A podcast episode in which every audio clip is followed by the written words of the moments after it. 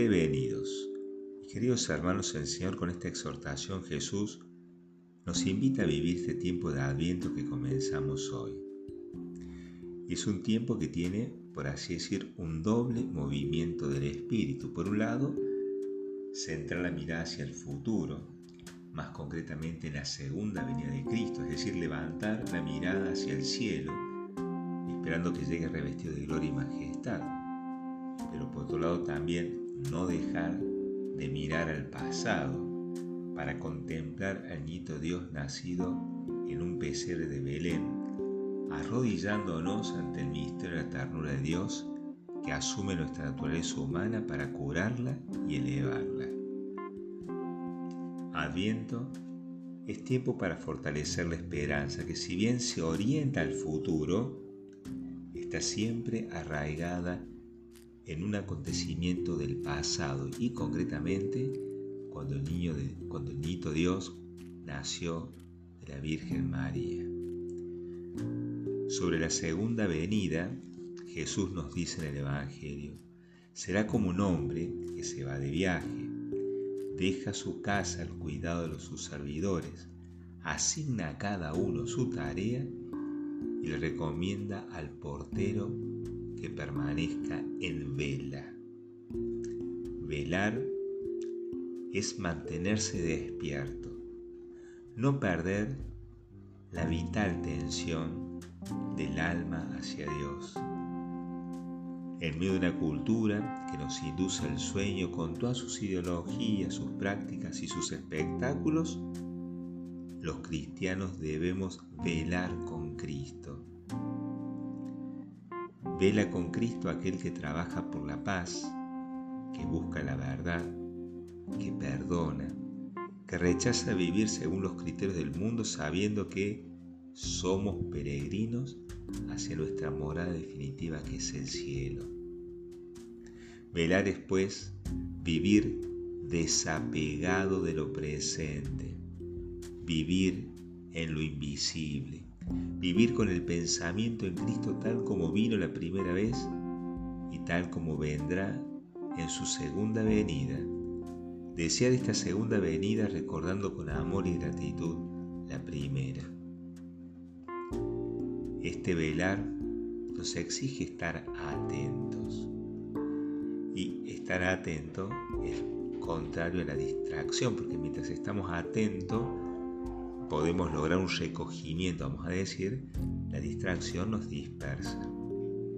La cultura materialista y hedonista en la que nos vemos inmersos con sus luces y sonidos nos distrae y en esa distracción nos vamos adormeciendo porque nos dejamos guiar solamente por los criterios mundanos. La conciencia se va debilitando y nos cuesta discernir la voluntad de Dios lo que le agrada y lo perfecto. Estén prevenidos.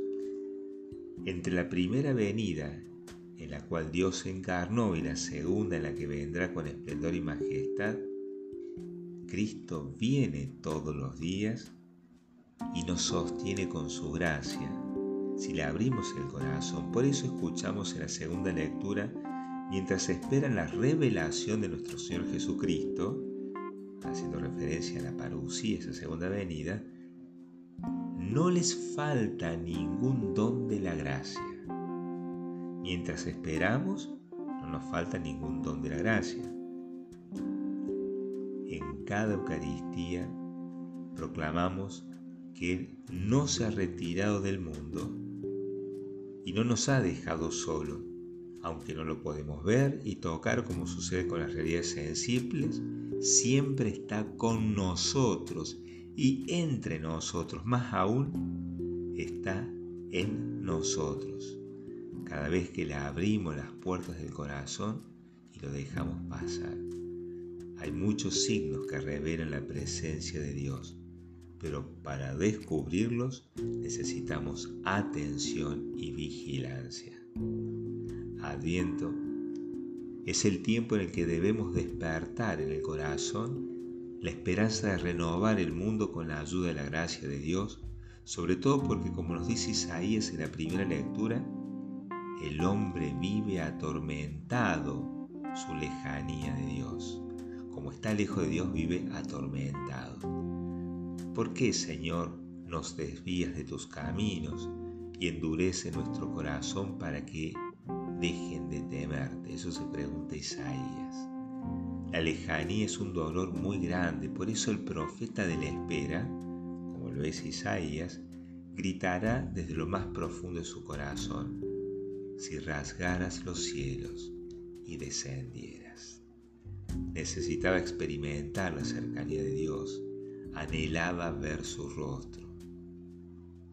Y como sabemos, los cielos se rasgaron y Dios mostró su rostro, nos reveló al Padre para que lo conociéramos y nos dio la gracia para amarlo con todo el corazón, con toda la mente, con todo el espíritu. Queridos hermanos, Jesús nos exhorta a estar prevenidos, en vela, despiertos, no perder la vital tensión del alma hacia Dios y en el adviento renovamos este deseo profundo de contemplarlo en medio de todas las adversidades que se presentan pero va a venir. Va a venir revestido de gloria y majestad. Ya vino, pero está viniendo todos los días para sostenernos, para darnos sus gracias, para alimentar nuestra esperanza. Es una buena costumbre en este tiempo armar en nuestros hogares la corona de Adviento porque nos ayuda a prepararnos para recibir a Cristo.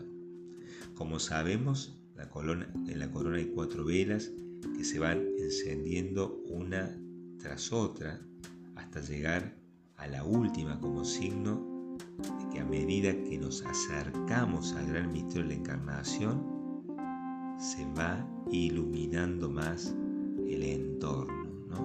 Se van disipando las tinieblas del error y del miedo. Que sea circular hace referencia al amor de Cristo que no tiene principio ni fin, y las hojas verdes son signos de la esperanza. Además, que sean hojas de pino hacen referencia a la inmortalidad, porque mientras que en el invierno los árboles pierden su verdor, es como si no murieran, sin embargo los pinos se mantienen firmes y coloridos como siempre. Asimismo el listón rojo y los adornos coloridos que pueda tener la corona representan la demostración del amor del Señor en la cruz. Es la alegría que nos trae el Salvador. Que el Señor renueve nuestra esperanza para vivir con alegría este tiempo hasta que Él venga. Que así sea.